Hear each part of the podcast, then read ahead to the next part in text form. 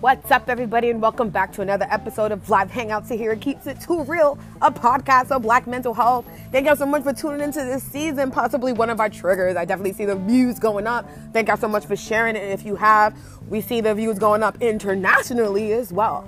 So we appreciate that. We are back with another episode, though. Possibly one of our triggers, stupidity. Oh, yeah, we're going that way. If you like this podcast, make sure you share it across your social media feeds if you have just found it. Let's get into it, you guys.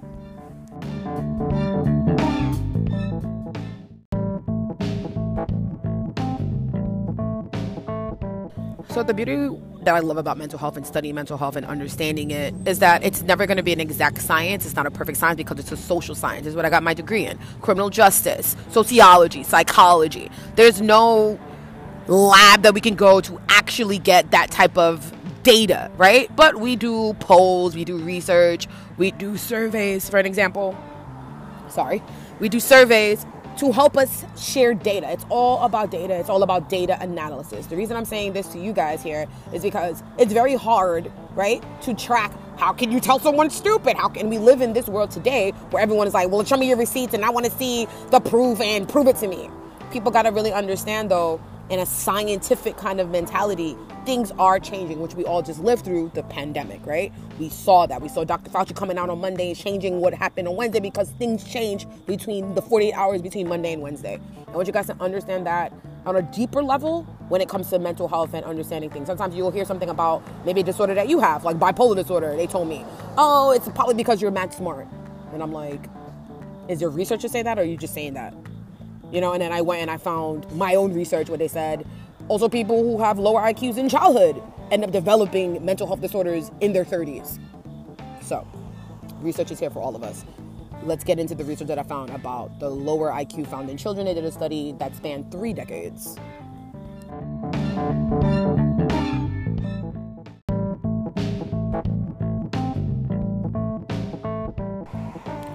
So this is the Harvard Crimson. They did a study um, over three decades. They studied it happened in New Zealand, right? It started around 1972, and they studied these people up until like the age of 32. They said lower IQ, lower childhood IQ predicted increased risk of schizophrenia, depression, and generalized anxiety disorder. Human, uh, this is the researcher saying that individuals with lower IQ also had a more persistent depression and anxiety and more likely to be diagnosed with two or more disorders in adulthood.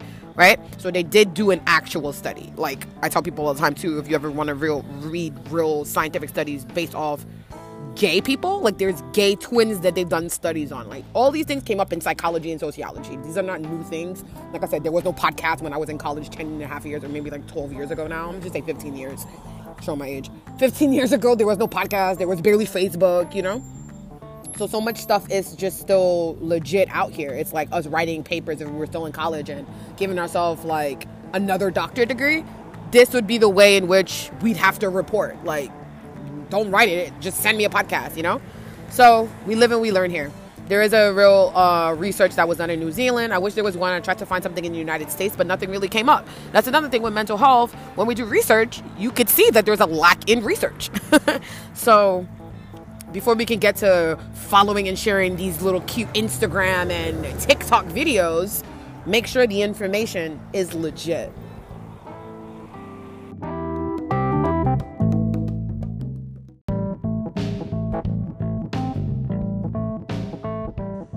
Another thing that came up in research when I was searching the links between, you know, people who operate on the lower scale of IQ intelligence, lacking, let's say, common sense and everyday, what we call like everyday knowledge, right? Street knowledge.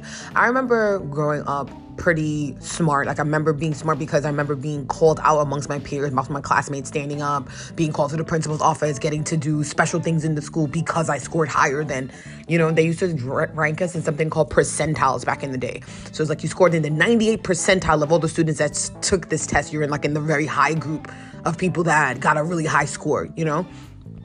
So I remember growing up and just seeing, you know, my other students, my other classmates, I should say, who weren't necessarily getting the same scores as me, but they were like my friends. Like, you know what I mean? I couldn't see the difference in us every day outside of this little, okay, we took a test and I happened to score harder, higher, or whatever. Maybe I am a little smarter. Maybe my ideas are a little bit forward, right? It's like, let's say I'm in third grade and I'm thinking like a fifth grader type of mentality. Like, whatever. I never saw that as something causing emotional stripe, strives against other peer groups. And as I grew up, I got to junior high school, I went to Huddy. That was a specialized high school, for an example. I had to take a test to get into that high school. So obviously, the students who were in my fifth grade class that didn't take a test and went directly to the next school were deemed different in my perception. Like, oh, something's wrong with you. Like, why didn't you take the test too? You know? And then like I would get into like fights. I started getting. I was very like outward. My behaviors would be like outwardly, but no one ever really stopped to ask me like, "What's here? Why are you fighting?" It was because I was confused with a lot of stuff and like people would make me feel like oh backed into a corner and i would just respond violently you know? So that's where i always thought that like me being smart people would be like oh you're so smart you shouldn't be fighting. And i'm like there's no real connection between being book smart and having self-control. So that's what got me thinking about this podcast and just like linking people who are not that bright to their mental capacity their mental strength. It's really interesting. When we stop to break it down this way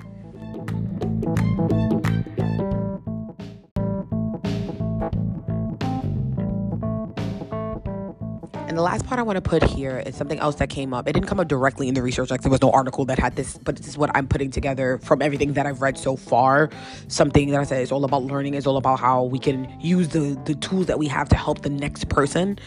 Um, critical thinking. Also, what made me think about critical thinking is what's going on in the current space right now. January 6th, post this, the cult mindedness of everything. I told you guys before, my company put out a a mini documentary narrated by me. It's called Cult Minded, Cult Minded, tracing the link between emotional intelligence and like basically forming joining a cult you know? So it's like what gets people into that mentality to begin with? How did people end up on the capitol building? Like where did that even start? You know what i mean? Is information is programming is all these other words. So coming back to mental health and us understanding, well, how come this person is suffering from depression but didn't commit suicide? This person, you know, found out, you know, whatever it is, and we're still all living in that space, wanting to know, wanting to ask, wanting to watch movies about it, figure it out. So we know that there's a pulse there for knowledge, there's a thirst for it critical thinking.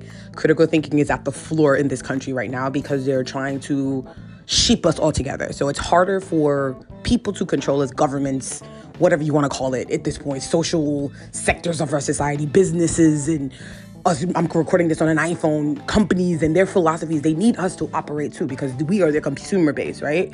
And at the end of the day, Apple and Google are fighting for us. They're fighting for me to either go with Apple or go with Google. They're not fighting each other. They're fighting for us. So it's like when we stop as the consumer on the other side of it, let's say we talk about Black Lives Matter, we're the ones who are being oppressed, you know, understand which bucket you fall into. Critical thinking is, is part of all aspects of it, though. Critical thinking. A lot of the stories I wrote about, I read about when I learned the Holocaust as a youth as a kid. I was in engaged, not engaged. I was drawn to stories of like heroism, like Anne Frank. She wrote a diary kind of living her childhood within the Holocaust. Like, obviously, she was young, she didn't know, you know, but like, even if you put yourself into that story that she was trying to tell, that it wasn't a story, it was her real life, it's just, it provides so much insight around that time where there wasn't much good going on. You know what I mean? So if you read Anne Frank's diary, separate from the Holocaust, sometimes it's just like, wait, wh- what happened here? She wrote this in an attic? Huh?